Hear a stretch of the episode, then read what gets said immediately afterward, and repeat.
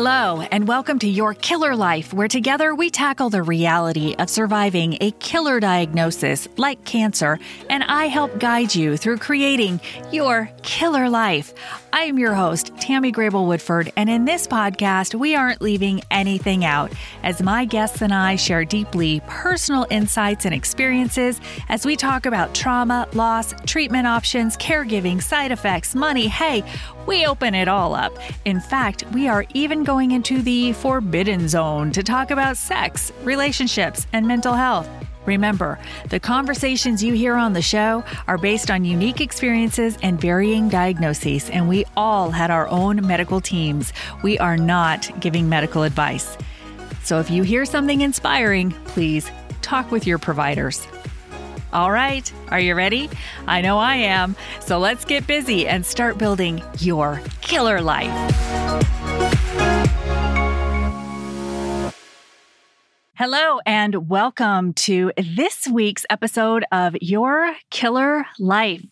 And I am joined by my better half as we dive into the next installment of mastectomies. And we are going to be talking about mastectomies from the guy's perspective.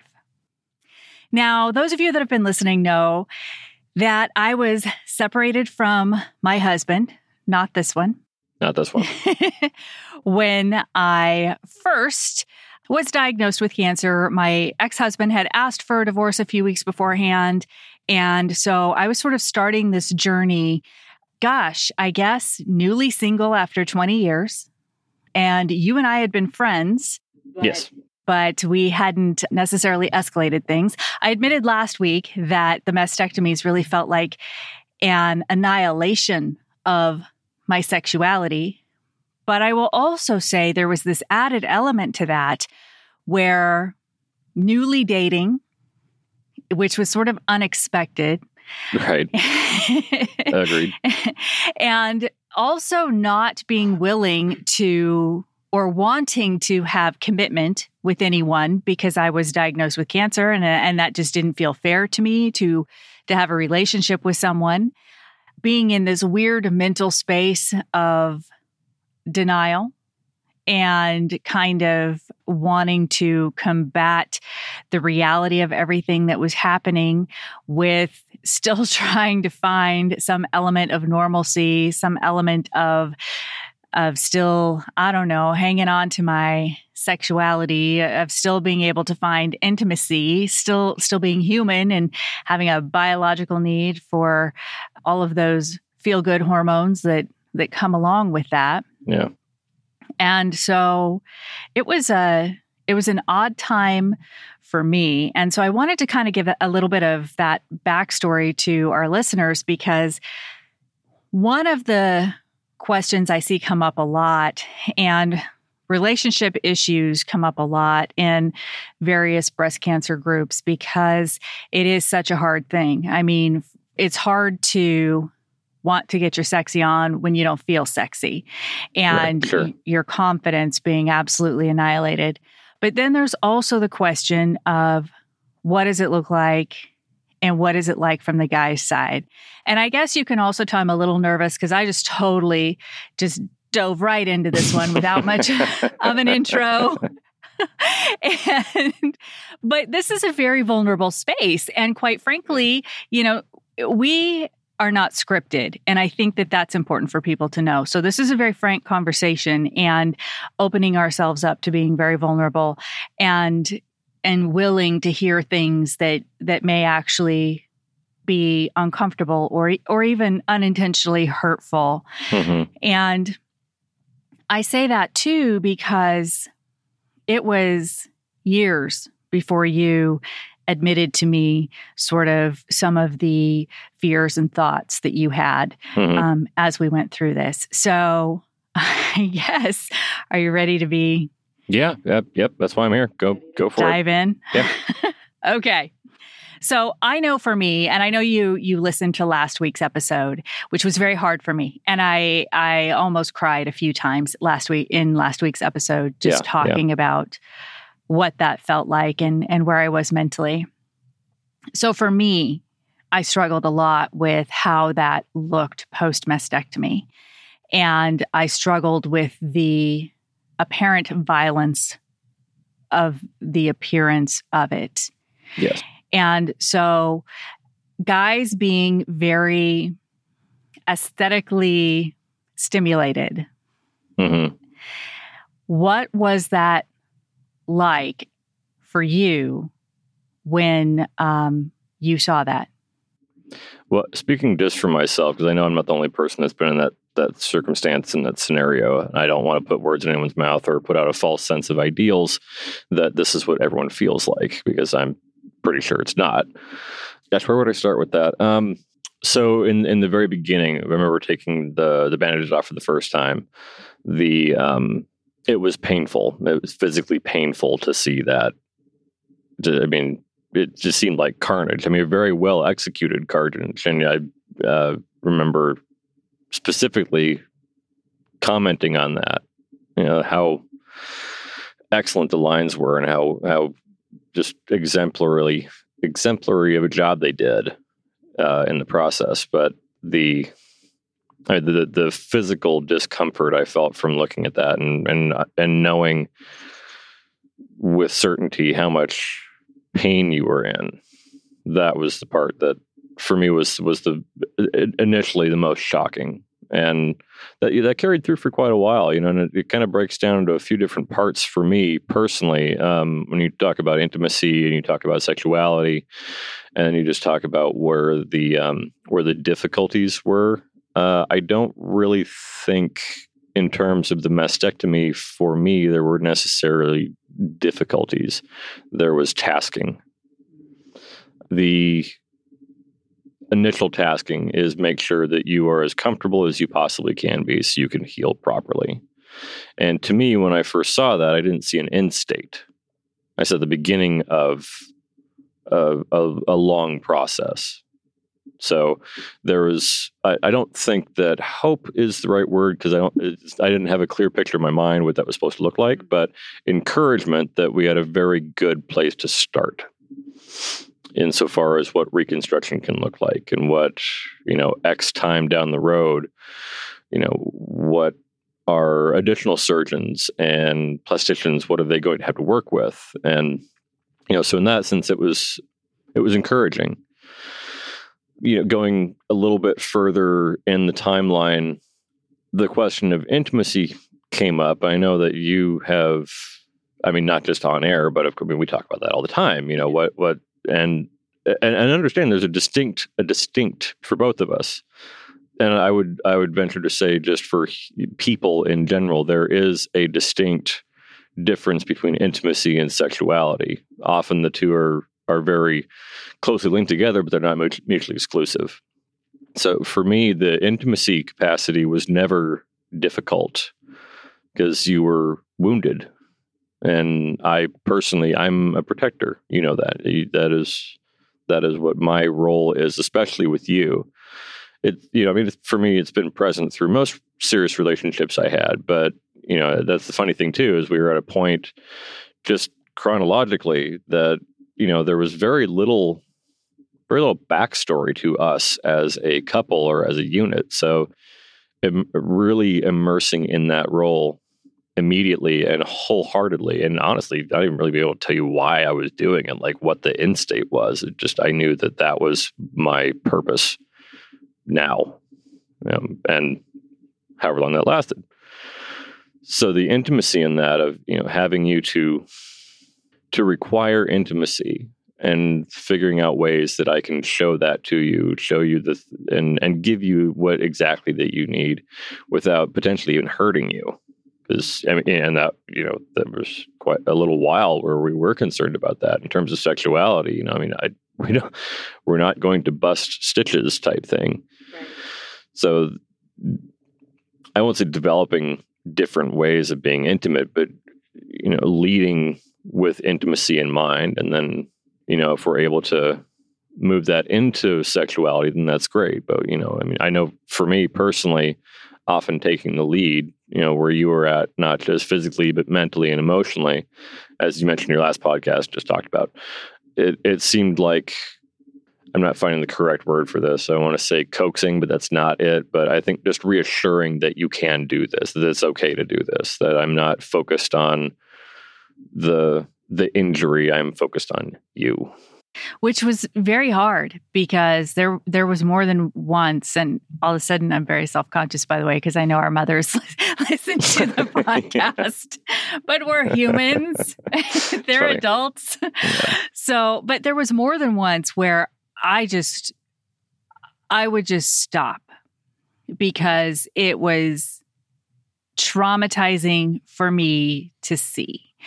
Yeah. and it it felt unattractive. I felt so uncomfortable in my own skin. I did not feel sexy at all. And and it had nothing to do with you and everything to do with me. But I think this is an important part of the conversation because I think it can be seen as failure from a guy's side that I'm not feeling sexy, I'm not feeling yeah. attractive.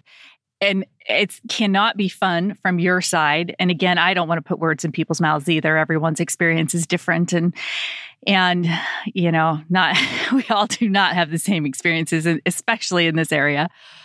But I, I will be frank and vulnerable in saying that, you know, I just, I couldn't go on. It was too painful for me. And I don't mean physical pain, I mean mental pain that I looked so damaged. Yeah.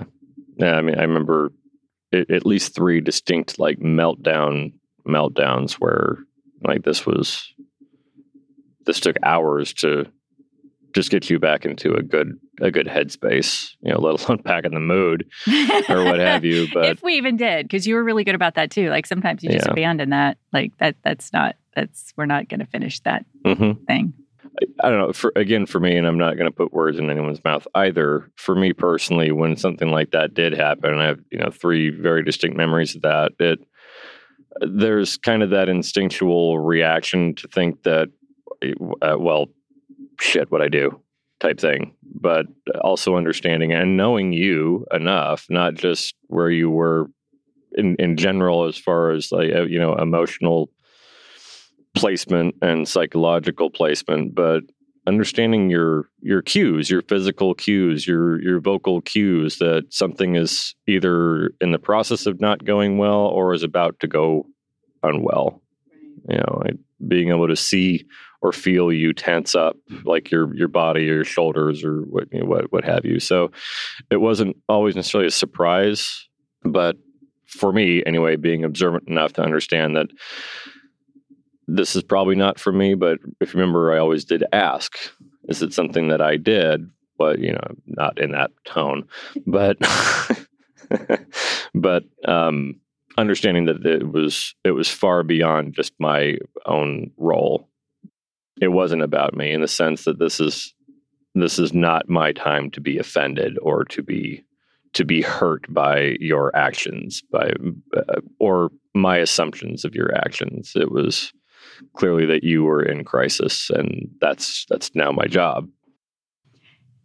So that was one of the things i wanted to ask you is whether or not it was hard not to take it personally when when that started to happen because in some ways and this is my we've not talked about this element of it this is an assumption of mine that you're kind of doing normal you and there's a normal activity and the intimacy and and all of that is is happening. And then to have the brakes put on and to have somebody who's you know in some cases i was an emotional mess. In some cases i was just like this i just i just i can't i can't i can't look at this. I can't deal with this. I can't.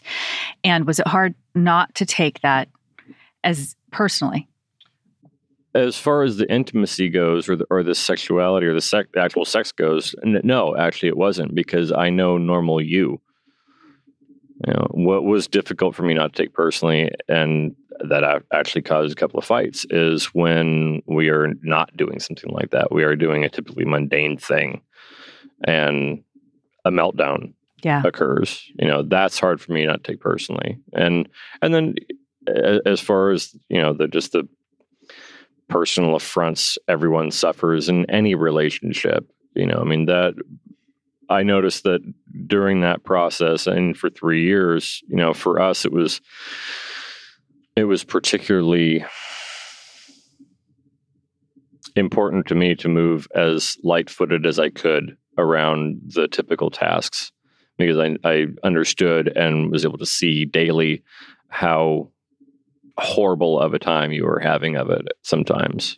So, and what I what I did take personally is when I felt like I was giving you everything that I knew how to do and more. I mean, you know, learning on the fly, like both were, and feeling like it was unappreciated, which I know has not ever been the case. But again, in those moments when we're both freaking smoked, you right, know, after 12 right. hours in Seattle, or I've been up for 19 hours making sure that your drains are are properly well drained and all the things that go along with that rebandaging and you know you snap at me about like a coaster or something like that I don't think that actually happened, but something along those lines. It right? could have. it might have happened. You have a thing with coasters. that could but, have. so that's the stuff that was hard for me not to take personally. Yeah. But again, testament to quality of our relationship is being able to say, "Excuse you," and and it goes uh, certainly both ways. both ways. You know, and the, the, that usually something like that that like not confrontation, but that just holding accountable. Like, oh right, I'm uh, that was an asshole thing to do. I'm sorry, and then we proceed on. Right. Uh, of course, it doesn't always work that way. Um, that's one of the things that that I actually pride us on heavily is putting in the work that it that allows us to be like that. Yeah. You know? Yeah. But as as far as the the the sex and the intimacy thing, I, I think intimacy sometimes a little bit more. You know, uh, during the meltdowns, the uh, oh well, yeah, just the meltdowns when you know you. And I'm thinking a couple of examples when you're like refusing to be touched, refusing to be consoled, that type of thing. That is uh, that's a lot more difficult for me to to not take personally. But again, understanding I know the normal you, I know how you feel towards me. I know your thoughts and emotions and you know admiration and respect and all the things that are critical in a relationship. I know those are there. So let's explore why this is your course of action as opposed to me just being ass hurt about it and storming out. Right. You know. So that I hope that answers your question. answers that and probably raises raises a couple more. So let's talk let's be blunt about arousal. Did the mastectomy sites which, you know, going from what you would normally be used to seeing, which is breasts, to seeing tissue and a concave chest and 10 inch scars on either side.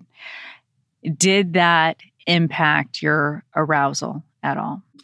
At first, no. And I think, I mean, that's going to sound kind of strange, but at first it was just that you're, you were still alive was so it was kind of celebratory in a sense. And because we didn't know if that was going to be the case all the time. So it was kind of like at least for me and well and for you too i mean we had those conversations and of course those actions that you know that not really about that it's about each other it's about you and i doing things that we want to do together and and feeling each other feeling happy and connected and just feeling good after not good days you know so i would say typically if it weren't you if weren't someone that I, i'm dedicated to and that i am that I require as a human, I would say that would, it would be nearly impossible.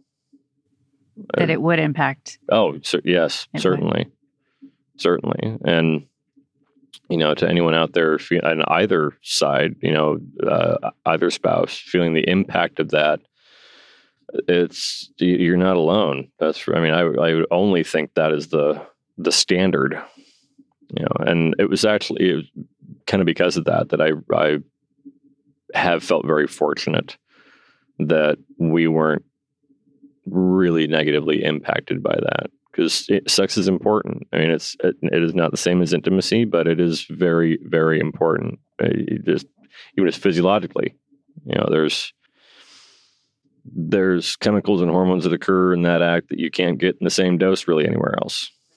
You know, and I think uh, certainly during that time, you know, we were we were really fortunate in that, and I think because there was this.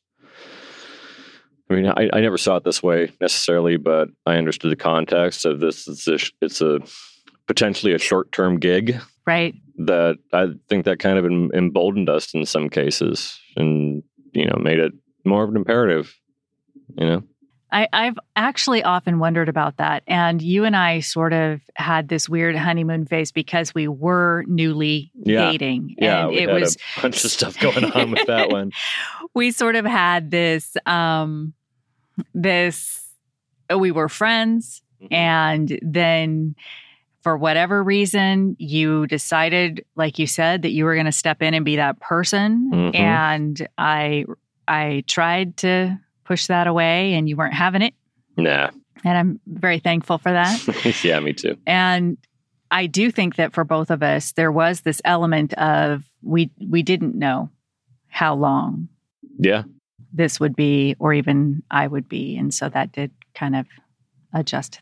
I I know that you certainly felt that more than I did. Like I always had at least a little more confidence mm-hmm. that there was going to be an end state to this. There was going to be a time when this was over.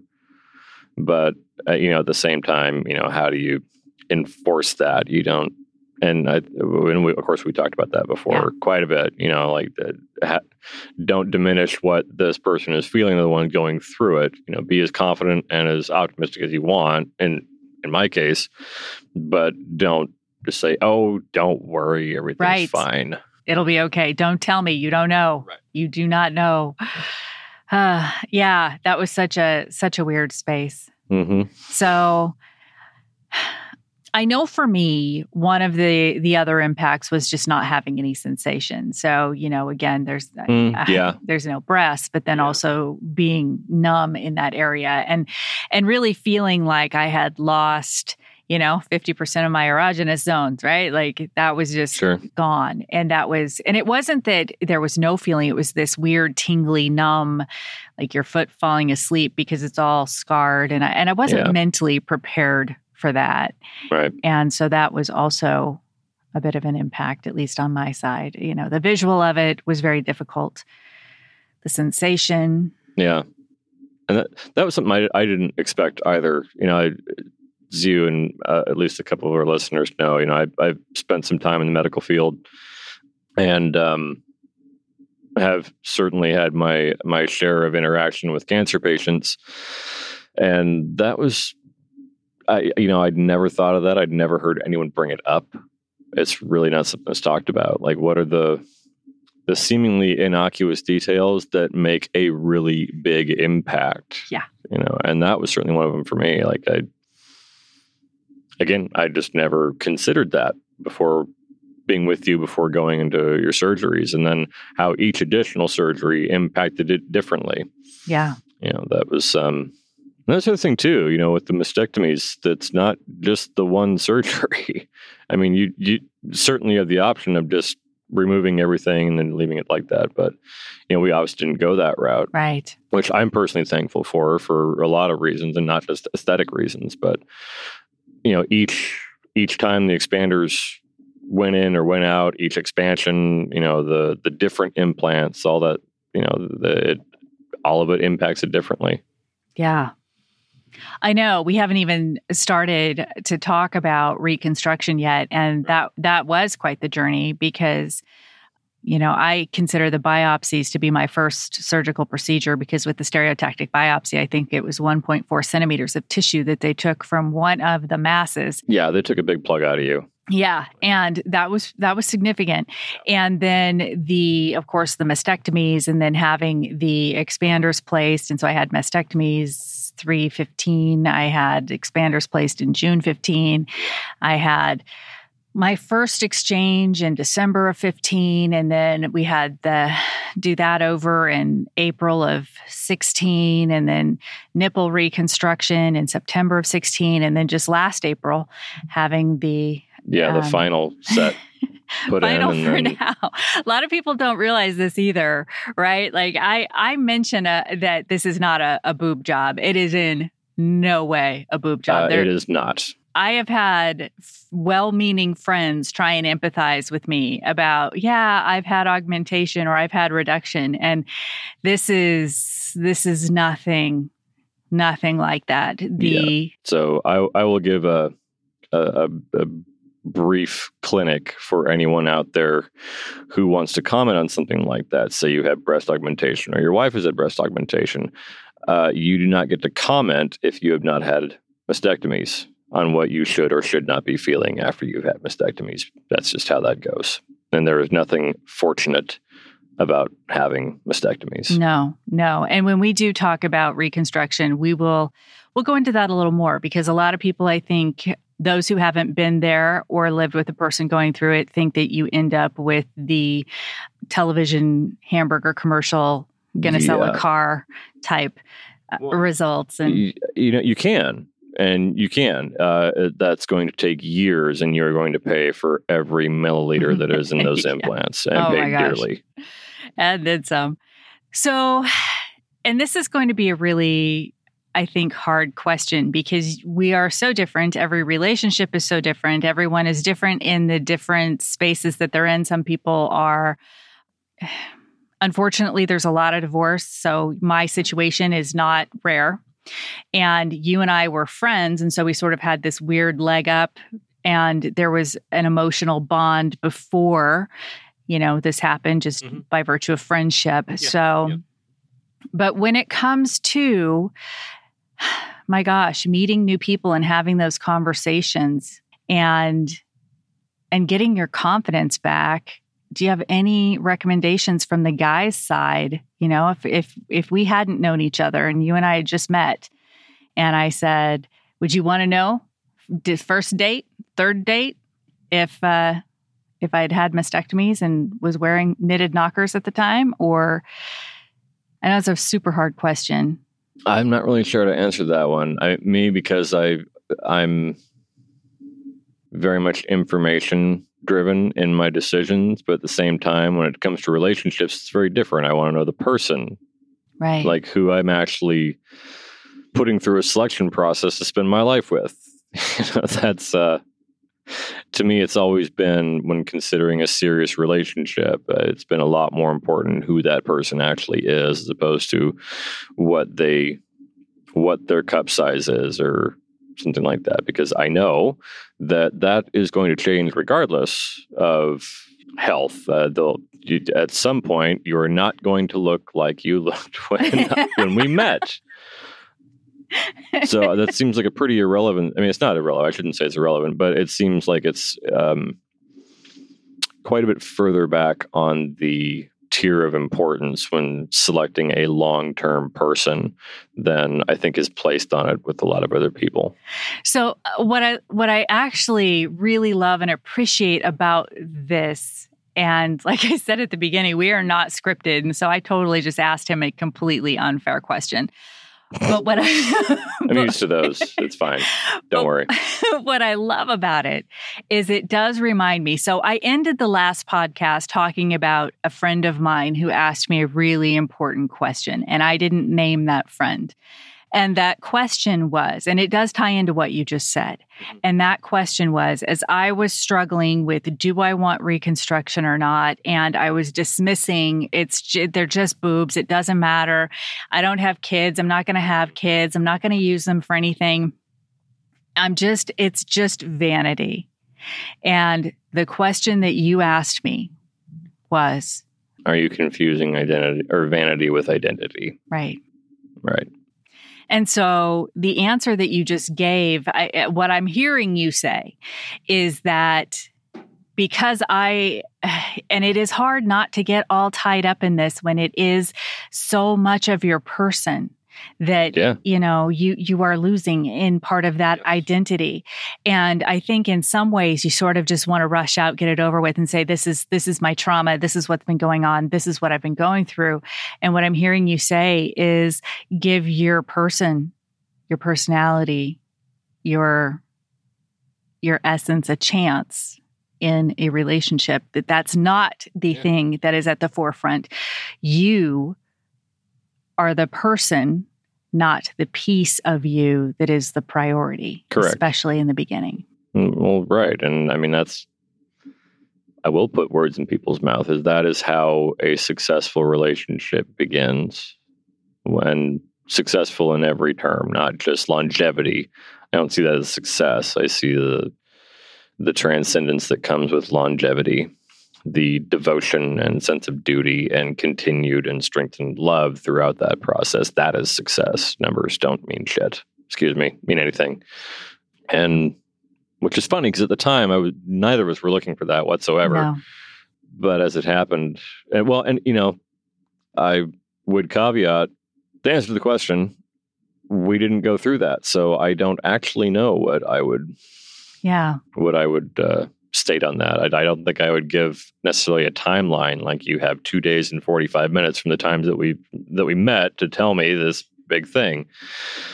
Uh, but even still, personally, that is that's that's where my my interest has really always laid with in the pursuit of a potential long term relationship.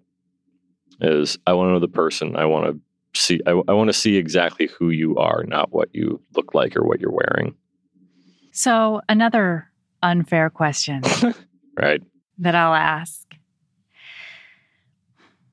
relationships are a challenge. No, that's not it. They're work regardless. Like there's there's no you don't get out of work with relationship. And the experience of something as significant as cancer is going to magnify even the smallest things. And you and I did talk previously i would certainly say that yes we did talk previously about you know you add prescription drugs and the mental anguish and trauma and man. recovering from surgery there's so much going on and a lot of relationships do it takes a toll i guess is the best way to put it. And it did on us too. I mean there were there were times i didn't know you know at first it was sort of this honeymoon phase and we were both like hey who knows how long this is going to last? And you know right. we'll just enjoy enjoy it. Let's go buy a boat. Yeah. And and then it was like ah wow okay no i'm in this for the long haul. And then- it was like why? Did i agree to be in this for the long haul? Well it, it was never like that for me. But to to your point i mean the doesn't matter what relationship it is work. But it's been righteous work. And my i don't know my my concept of marriage my my goal in marriage is to find someone who helps me transcend above my basic biology who allows me to become the best version of myself that i can expect or beyond what i can expect which has been the case. I love you I love you back. Because that's that's it. That makes the work not much work, really. yeah That makes it a challenge. And in the challenge in the sense of challenge that that I'm thinking, it's that that opportunity for greatness. And that's you know, I, I guess if I had to try to articulate a reason in the very beginning for for volunteering, it would probably be that. It would probably be that actually, the opportunity for greatness. It's really hard stuff. It is And- hard stuff You know that I really dig hard stuff. yeah Like that, my every career, every job I've had has been, you know, from commercial fishing in the Bering Sea to gunfighter school to uh, emergency medical worker. It's always been, can I push myself more than most everybody else? Can I learn the harder things? Can I excel and master the really hard things? And I think seeing you in such tremendous and terrified need in the beginning that I think I would say that was probably it. And knowing that I, I I do have something to offer, I did, and obviously I do now.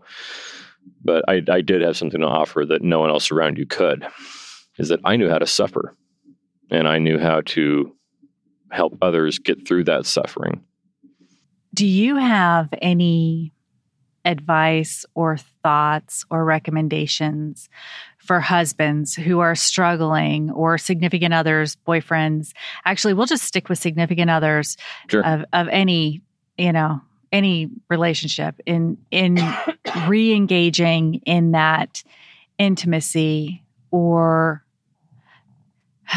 helping to find your way back to those intimate moments? That's a really broad question. And, you know, I don't like making broad statements, but I will say, in your and my case, it was easier for me to do that, to get back to that that level of intimacy and through all the changes you know the, i don't think there was more than like three months where you looked the same that is that is so true. Probably five months actually. That I think that so was true. about the longest time that you you looked after a surgery. You looked the same once you got that surgery. It was probably five months, and that was about three three and a half years. Yeah, something like that. So. Yeah. You know, normal was a really moving target. And, you know, yeah. for me, I had to learn and ask really important questions. Okay, so I think that would be the piece of advice is because it's not going to be the same that's going to look different, whether that's the, in the beginning or as an end state or anywhere in between. You are not going to um, have the same thing to look at and to experience that you did in the first place. So, the advice would be you need to ask yourself very difficult questions as to am I in love with the person or am I in love? Do I find the person sexy and attractive, him or herself? or is it the original idea of that person? Because you know, well, I mean, you know, being a abandoned in the middle of cancer, right? I mean that at the beginning, right? Didn't beginning, yeah, beginning yeah. of cancer. Yes, that's uh, that's a terribly hurtful, what feels like betrayal. Not good for the ego either. It is not. No. But you know, think about that after going through all that and going through all those physical changes when you have less confidence to start with and then being resented by the person who you thought was was always there you know and i'm glad you mentioned changes because i talked a lot on the last episode and we talked a little on this one about the how the mastectomy sites looked but mm-hmm. You know there, it's so much more than that because yes so much more than that because with that there is also the uh, in the breast cancer world, we call it the Buddha belly because there's mm-hmm. just this inflammation. So, you know, that was one of the first things. Not only were my breasts gone, now all of a sudden I had a, a distended abdomen when I was yes. actually very fit. And that mm-hmm. came after every stinking surgery. Every one of them. Battling that back down. Yeah, started and, with the liposuction. I th- that was the worst, the worst that I remember as there was all of that um, pooled fluid, fluid, yeah, your lower abdomen yeah. and pelvis. Yeah. That was the worst, but it was even after the the mastectomies. There oh, was, yeah, there was uh, a little bit. It wasn't as bad, but you know, to your point, I mean, the bruising, the changes in appearance, the it is, you know, it it, it absolutely is a moving target. Yeah, and the mental anguish on my side of there's no escape from me. And I talked about that last week. There's no escape. I cannot hide from the scars on my chest every time I get dressed, every time I get out of the shower, just, eh, you know, every time I'm intimate. It's just, there's no, if the seatbelt touching me, there's no escape. Every day, all of these little reminders, the death of a thousand cuts reminding you that you have been diagnosed with cancer, you're in the fight of your life, and everything around you is changing and that's the same thing for your spouse too. And you there's you don't escape it because there is. It's not the same reminders, but a thousand a day of what you started out with is gone. And now who knows what it's going to look like in the next six months or two years or shit, 10 days sometimes. Right. right. So, yeah, uh, I think that feeling of instability, of uncertainty, would, I don't know, in my mind, that would be one of the biggest, I was going to say difficulties or detriments, but potential killers of a marriage, a relationship. You know, people like stability, like being able to predict what wow things look like or what they're going to be doing. That's part of security is prediction. Prediction, excuse me. I had not thought about that in that um, in that way. And even with my ex, you know, cutting loose Mhm. and, and hitting the exit hitting the exit ramp Mhm. before we even started the race. But that is so very true that there is not only is there the the real risk of loss. Of a person that you love, but there's also all There's of very the- little stability and security in between that loss Yeah. or, or preceding that loss, I should say. Wow. Thank you for letting me ask you some very unfair questions. Yeah, you bet. So, as we finish up the episode. I like to try and leave us on some optimistic and, and hopeful spots. And, and so I think that one of the bigger takeaways, and it's an important one, and you know this, and I knew this. And when I say you know this, I mean, you know, we all do, that who we are as people ultimately is the important thing. And there, there is in life, the only constant is change, right? hmm So if we are dating to give someone, give yourself a chance and give the person a chance and getting to know somebody and, and having that relationship. And Yeah. if you're in a relationship, and I will also say, you and I, and and we'll talk about this on a, on another episode because it actually came later. But we've had counseling, we've talked with, Oh, yeah. you know, so Yeah. sometimes that's that's a step that you need to take, and in something that intimate and constant cancer diagnosis the any long-term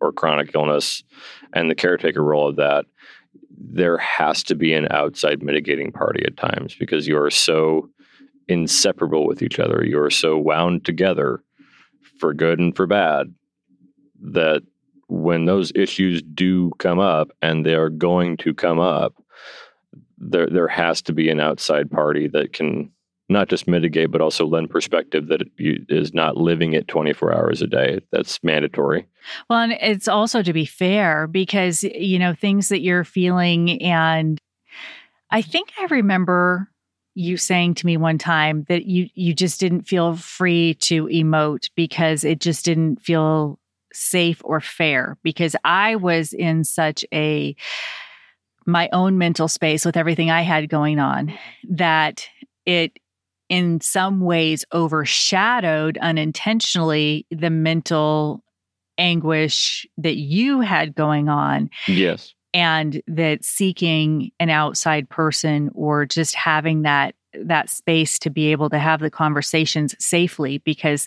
I wasn't able to be that safe space at the time because I was too emotionally that's right. Yeah. Yeah.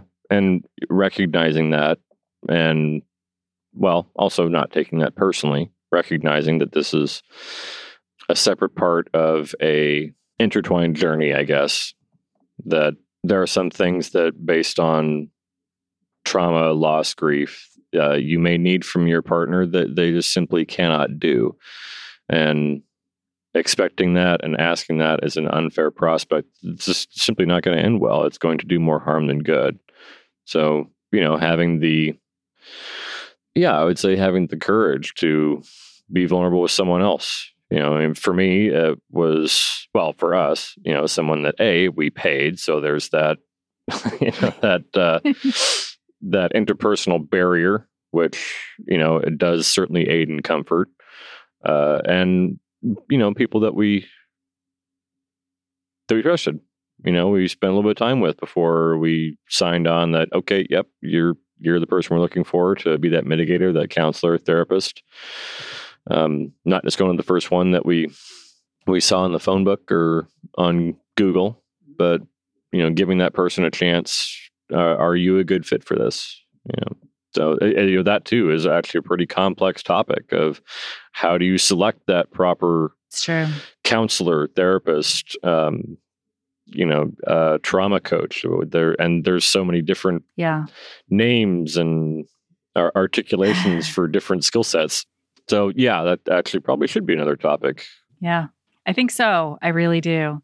And then I guess my last question as we as we close up is how did being a fixer kind of impact? This is a big question, but as guys, right? Mm-hmm. You, you, tend to be, you tend to see yourselves as the fixers, like yeah. that's your job. And so um, there's a lot broken. And if the if the intimacy space is not going well, right? At least for yeah. me, I can only speak for me. But there were times when it was just, it was, it was just. Yeah. Well, you know, I have to say that there there were many times in the beginning where I was so grateful for that being the fixer and having the wheels falling off of everything because I was always busy. I, I didn't have time or the ability to get wrapped in the sadness of what was happening. I had shit to do, so we're going to do that. So you could fall apart. You could, the wheels could come off of your train. And because, you know, I knew I understand how this works. I've been doing it most of my life you know, recovering or adapting from trauma or loss for 30 years at that point. And so I, I knew the process really well. And knowing where it would go if A, you were given the opportunity, and B, you had a little bit of coaching in the right direction. Eh, C, you felt safe enough and secure enough to do that and all that takes time and effort you know and that that was that was really the fix. It wasn't just going to the store or changing bandages. It was you know those those last two prerogatives were that was the the most effort.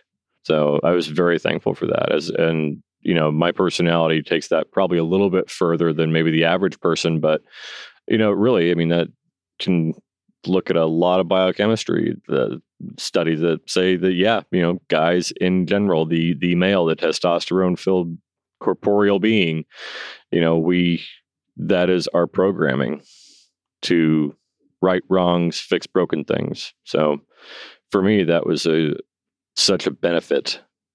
And to be able to do that and you allow me to be able to do that you know, because that was not in your character. No, no, it wasn't. As yeah. it happens, you didn't really have a choice, no, necessarily, but uh, you didn't have to do it with me. I mean, I was another conversation another day. Certainly the most apt candidate for that for that job, but I mean, that was the best the best possible thing for me at the time. And uh, the other side of that is not just always trying to be in a rush to fix things, but you know, really getting that um, that sense of happiness and, and joy when things did get fixed. You know, being able to it really enjoy those victories in the midst, in, you know, in the midst of the artillery barrage. Now, I am going to clarify just a little bit because when you say getting those things fixed, you don't mean me as a person. And I don't want somebody listening to this thinking that like there's taking offense, I guess, in thinking that every that you're a project because you've had cancer. That is not the case. No. The the power is that there are so many things that you just cannot control and having that person that can come in and be and be that for you is powerful. And and I think that in a lot of ways and we should we should table this for another conversation because I think it'd be a really good one. You know, as guys and being fixers, we talked touched on this a little bit. There are so many things you cannot fix because it's right. cancer. And so you do gravitate towards those things that you can work on and that you can provide solutions and resolution and be that that strength for and ultimately the person that you can lean on and trust mm-hmm.